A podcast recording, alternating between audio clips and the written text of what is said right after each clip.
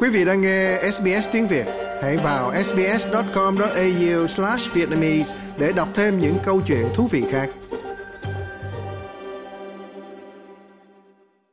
Kính thưa quý vị, mới đây chính phủ Việt Nam đưa ra quyết định thành lập các hội đoàn để phủ kín 100% các địa bàn mà có cộng đồng người Việt ở nước ngoài. Đây là quyết định mới được Phó Thủ tướng Trần Lưu Quang ký vào ngày 10 tháng 11 năm 2023 đây là một cái đề án lớn và được Bộ Chính trị Việt Nam hưởng ứng và để tìm hiểu cái quyết định này Mai Hoa có luật sư Lưu Tường Quang để cùng trò chuyện với Mai Hoa. Dạ thưa Mai Hoa xin chào luật sư Lưu Tường Quang. À, thân chào cô Mai Hoa và kính thưa tất cả quý vị khán thính giả của chương trình Việt ngữ Đài SBS. Dạ thưa ông, trước tiên là ông nghĩ gì về cái quyết định này của chính phủ nước Cộng hòa xã hội chủ nghĩa Việt Nam thưa ông? À, tôi nghĩ đây là một cái quyết định à, có tính cách à, dấu ngoặc à, hay là một mốc điểm quan trọng. Mặc dầu theo ý của tôi đây thì à, cái việc này nó không phải là cái điều gì mới mẻ, là tại vì sau khi mà nhà nước Cộng sản Việt Nam đã ban hành cái nghị quyết à, 23 và sau đó là nghị quyết 36 hồi năm 2003 thì cái chính sách của nhà nước Cộng sản Việt Nam là tìm đủ mọi cách để có thể à, chi phối, ảnh hưởng, kiểm soát Ờ, cộng đồng người Việt ở nước ngoài đặc biệt là tại những ờ, nước mà có cái cộng đồng lớn mạnh như tại Hoa Kỳ, cả Canada, tại Úc Châu hay là tại Pháp, tại Anh, tại Đức chẳng hạn. À, cho nên đứng về phương diện nội dung đó cái quyết định gọi là số 1334 QDTTG hay là TTG tức là quyết định của Thủ tướng ngày 10 tháng 11 mà do ông Phó Thủ tướng Trần Lưu Quang đã ký thì, gọi là, để thiết lập hai điều. Cái điều thứ nhất là tạo một cái khung cảnh pháp lý để Việt kiều hay là những người gốc Việt có thể đầu tư tại Việt Nam. Điều này thì người gốc Việt đã đầu tư tại Việt Nam từ lâu rồi. Nó không phải là cái gì mới mẻ, nhưng mà nhà nước nói rằng là bây giờ tạo ra một cái khung ờ, pháp lý. Tôi không biết là cái khung pháp lý này nó khác gì và nó có cái gì ờ, tiến bộ hay không. Và mục đích thứ hai mà tôi cho là quan trọng đối với cộng đồng người Việt tại Úc cũng như tại Mỹ và các quốc gia dân chủ phương Tây khác là tôi xin trích dẫn là mục đích của đề án là củng cố mạng lưới người Việt Nam ở nước ngoài trên toàn thế giới, hoàn thành xây dựng đề án cơ sở dữ liệu để người Việt Nam ở nước ngoài phấn đấu 100% các địa bàn có đông cộng đồng người Việt Nam ở nước ngoài thành lập các hội, các đoàn hỗ trợ cộng đồng người Việt Nam ở nước ngoài phát triển có vị thế ở sở tại. Thì uh, thật sự đó trong 48 năm định cư của người Việt ở nước ngoài đó, người Việt Nam đâu có cần phải có cái sự giúp đỡ gì của nhà nước cộng sản Việt Nam. Trái lại họ còn có những cái chính sách mà nó đi ngược lại với cái quyền lợi của cộng đồng ở nước ngoài. Nhưng mà cộng đồng người Việt ở nước ngoài đó vẫn thành công vẫn làm nên những thành tích rất là quan trọng về tất cả mọi phương diện kể cả cái về cái phương diện khoa học về phương diện chuyên môn à, về phương những cái sáng tạo trong mọi ngành nghề nghiệp và nhất là có luôn cả cái vấn đề hội nhập chính trị tại địa phương tại Mỹ cũng như tại Úc và tại châu Âu bây giờ là có rất nhiều dân biểu và nghị sĩ gốc Việt rồi à, cho nên uh, cho tới năm 2023 mà chính phủ mới gọi là để đưa ra một cái mục tiêu để thành lập hội đoàn để trợ giúp cho người Việt Nam thì tôi nghĩ nó hơi muộn yeah. Dạ. điều thứ nhất là nó hơi muộn điều thứ hai là nó không cần thiết à, nhưng mà họ vẫn làm như vậy thì cái đó là cái chính sách của họ nhưng mà cái chính sách này nó cũng chỉ xác nhận một cái điều nó đã xảy ra từ nhiều năm nay mà thôi mà tôi có thể chứng minh được cái điều đó Dạ thưa ông, hồi nãy em cũng nói rằng nó hơi muộn. Và thứ hai nữa là trước đó thì chính phủ Việt Nam cũng đã có những cái mà không có hỗ trợ người Việt ở nước ngoài. Thế ông nói rõ hơn là những cái gây khó khăn của chính phủ Việt Nam trước khi đi tới cái điều rằng là hồi xưa thì nó hơi muộn nhưng mà muộn vẫn còn hơn không thưa ông. Bây giờ thì chính phủ Việt Nam thay đổi tư duy và muốn ờ, quan tâm tới nấm ruột ngàn dặm kết nối ờ, trong ngoài như một nhà thì sao thưa ông? À, vào cái danh từ khúc ruột gần dặm đó thì chính phủ nhà nước cộng sản Việt Nam đã sử dụng trong cái nghị quyết 23 và đặc biệt là nghị quyết 36 à, ờ, mặc dù trước kia thì thủ tướng Phạm Văn Đồng đã từng coi cái cộng đồng người Việt ở nước ngoài hay là những người tị nạn Việt Nam là những cặn bã xã hội. Họ đâu có làm cái gì để họ giúp đỡ trong cái lúc mà cộng đồng tân lập và gặp rất nhiều khó khăn. Cái đó là cái nỗ lực của cộng đồng. Với sự thành công của cộng đồng với cái sự hỗ trợ của chính phủ địa phương chẳng hạn như chính phủ úc chính phủ mỹ chính phủ canada còn may qua mà có hỏi những cái khó khăn gì đó thì thực sự nhà nước cộng sản điều thứ nhất là không có trợ giúp. Điều thứ hai đó là có những cái sự phân biệt đối xử. Nhà nước thì lúc nào cũng o bế những cái phần tử mà gọi là có cái lập trường ủng hộ trong thời chiến thì ủng hộ uh, phía cộng sản bắc việt. Và sau thời chiến rồi thì tiếp tục làm cái cầu nối. Mà những người đó thì thực sự không có đại diện gì hết cho các cộng đồng ờ, người Việt ở nước ngoài. Họ là cái thành phần rất là thiểu số. Mà cái thành phần đó bây giờ cũng trở nên vô dụng hết rồi cho nên cũng vì lý do đó mà họ um, bắt đầu một chiến dịch mới để uh, tuyển dụng để thu phục để đào tạo uh, những cán bộ mới. Thì đây là một tôi cho là một cái bước ngoặt mà theo cái nghĩa là chính phủ ờ, nhà nước cộng sản Việt Nam xác nhận với cái điều mà họ đã làm từ nhiều năm qua. Cái đề án này với cái hai mục đích thứ nhất là ủng hộ Việt kiều ở nước ngoài về đầu tư trong nước tức là huy động nguồn lực giống như là cái nghị quyết họ nói. Và thứ hai nữa là phủ kín tất cả 100% những cái địa bàn ở bên ngoài, nước ngoài mà có đông người Việt là thành lập các hội đoàn thế thì bản thân những cái cộng đồng người Việt, theo ông thì họ đón nhận điều này thế nào và có cái phản ứng như thế nào với quyết định này thưa ông? Tất nhiên là cộng đồng người Việt à, hay là nói tóm tắt lại là cộng đồng người Úc gốc Việt hoặc là cộng đồng người Mỹ gốc Việt, tôi cũng xin nói rõ một điều là nhà nước cộng sản Việt Nam mỗi khi mà các nhân vật lớn ở trong cái tứ trụ mà đi ra nước ngoài đó đều có một cái chương trình gọi là thăm viếng kiều bào. Nhưng mà tôi xin nói rõ đó là tại các quốc gia dân chủ phương Tây mà có đông cộng đồng người Việt thuộc nguồn gốc tị nạn đó thì cái vấn đề kiều bào nó, cái nghĩa nó chỉ có cái nghĩa là người gốc Việt thôi. Là tại vì hầu hết trong cái tổng số mà gần 3 triệu ờ, người Việt Nam sinh sống tại Mỹ, họ đều là công dân Mỹ. Trong cái tổng số 330.000 người Úc gốc Việt mà sinh sống tại Úc thì họ hầu hết là công dân Úc. À, cho nên cái gọi là kiều bào nó nó chỉ giải thích một cái rộng rãi là những người gốc Việt. Thì nếu mà họ là công dân của nước Úc nếu là họ công dân nước Mỹ họ đâu cần tới sự che chở sự bảo vệ lại về phương diện lãnh sự của Cộng hòa xã hội chủ nghĩa Việt Nam. Cái điều nó thừa thải mà điều thứ nhất nó bất hợp pháp nữa. Cộng hòa xã hội chủ nghĩa Việt Nam không có quyền can thiệp vào mà cũng không có gì làm gọi là hỗ trợ được cả. Là tại vì họ là công dân của cái quốc gia sở tại tất nhiên là cộng đồng không có tôi nói là đây cái kinh nghiệm của tôi là nhìn thấy những cái cộng đồng đã các quốc gia dân chủ phương Tây đó thì là những cái cộng đồng có một cái tổ chức rất là cụ thể rất là khá chặt chẽ. À, cho nên tất cả những cái chính sách mà cộng sản Việt Nam đã sử dụng để chiếu theo cái nghị quyết 23 và nhất là nghị quyết 36 thì họ đã không thành công. Mà cũng có lẽ vì họ không thành công cho nên bây giờ mà họ mới có ra cái quyết định mới này chúng ta còn nhớ là sau năm 2003 nghị quyết 36 được ban hành mà áp dụng đó, thì họ rầm rộ tổ chức những cái show, những cái cuộc trình diễn ờ, âm ờ, văn nghệ thời trang gọi là duyên dáng Việt Nam chẳng hạn. Thì một trong những cái sinh hoạt lớn tại Úc này đó, sau năm 2003 đó là duyên dáng Việt Nam. Nhưng mà nó chỉ nổi lên một lần rồi nó nó êm lềm, nó không đi tới đâu cả. Và tôi cho rằng cái chính sách của nghị quyết 36 có lẽ nó không thành công. Cho nên cũng vì lý do đó mà bây giờ họ đưa ra một chính sách mới gọi là nhằm vào hai mục tiêu. Cái mục tiêu thứ nhất là gọi là để tạo một cái khung pháp lý cho kiều bào đầu tư và cái khung thứ hai là để thành lập những cái hội đoàn để họ kiểm soát. À, chúng ta nhìn thấy cái ý đồ nó, nó rất là rõ rệt cho nên tôi không nghĩ là cái quyết định này nó sẽ thay đổi cái gì về, về cái mặt hiện trạng sinh hoạt tại úc cũng như tại mỹ tại các quốc gia dân chủ phương tây khác. Nếu mà mai qua mà cần tôi ra những cái thí dụ đó thì tôi thấy ừ, ừ, thực sự trước đây nhiều năm ít nhất là chúng ta có thể bắt đầu vào năm 2018 thì ông Nguyễn Phú Trọng đã sang Paris, rồi tới quận 13 quận 13 của Paris nó cũng giống như là miền Tây Nam Sydney ở Úc Châu. Nó là quy tụ cái cộng đồng người Việt khá lâu. Ông Nguyễn Phú Trọng tới đó để làm gì? Ông tới là ông để ông khai mạc một cái gọi là trung tâm văn hóa Việt Nam. Rồi ông ca ngợi là cộng đồng người Việt tại Pháp đã được chủ tịch Hồ Chí Minh thành lập 100 năm trước đây rồi nối tiếp truyền thống đại khái là ủng hộ cách mạng ta ta ta. Nhưng, nhưng mà tất cả chuyện đó nó nó không có đem lại một cái kết quả gì cụ thể ngoại trừ cái lợi ích về phương diện tuyên truyền. Cũng đồng thời vào lúc đó 2018 đó thì ông Nguyễn Xuân Phúc có chuyến công du tại Australia để thứ nhất là tham dự hội nghị giữa ASEAN và Việt Nam và Úc Đại Lợi. Và có cái chuyến tham biết song phương để nâng cái quan hệ toàn diện lên quan hệ chiến lược. Rồi ông Nguyễn Xuân Phúc cũng tới tòa đại sứ Việt Nam tại Canberra để uh, chứng minh để có mặt trong cuộc giới thiệu một cái tổ chức mới gọi là các chuyên gia người Việt. Nếu mà không phải do tòa đại sứ Thập La thì cũng ít nhất là do tòa đại sứ bảo trợ. Thì họ đã bắt đầu tất cả những chuyện đó từ lâu rồi. Bây giờ thì họ mới xác nhận nó bằng một văn bản mà thôi. Dạ. Thưa ông nhắc đến cái nghị quyết 36 thì là một trong cái nghị quyết mà cũng khá gây rất là nhiều những cái uh, tạm gọi là tranh cãi ở ngay trong cộng đồng người Việt ở nước ngoài về những cái, cái buổi trình diễn thì người ta vẫn nói rằng là cộng sản sẽ mạnh khi mà người Việt chia rẽ.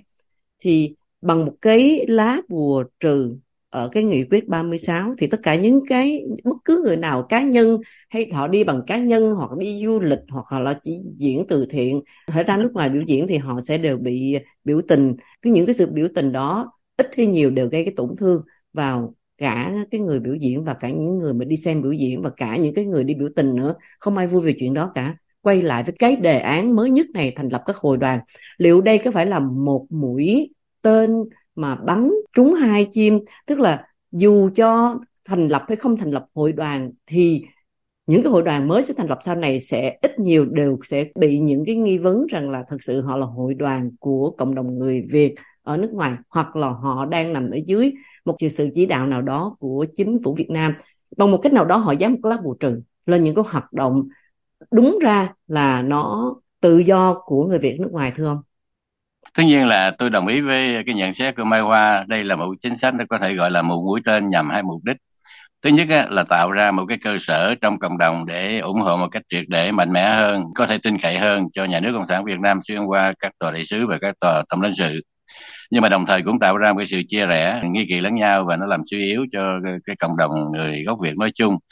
À, mà họ có rất là bài bản mà tôi nghĩ là các cái giới lãnh đạo trong cộng đồng người gốc Việt phải ý thức được cái điều này.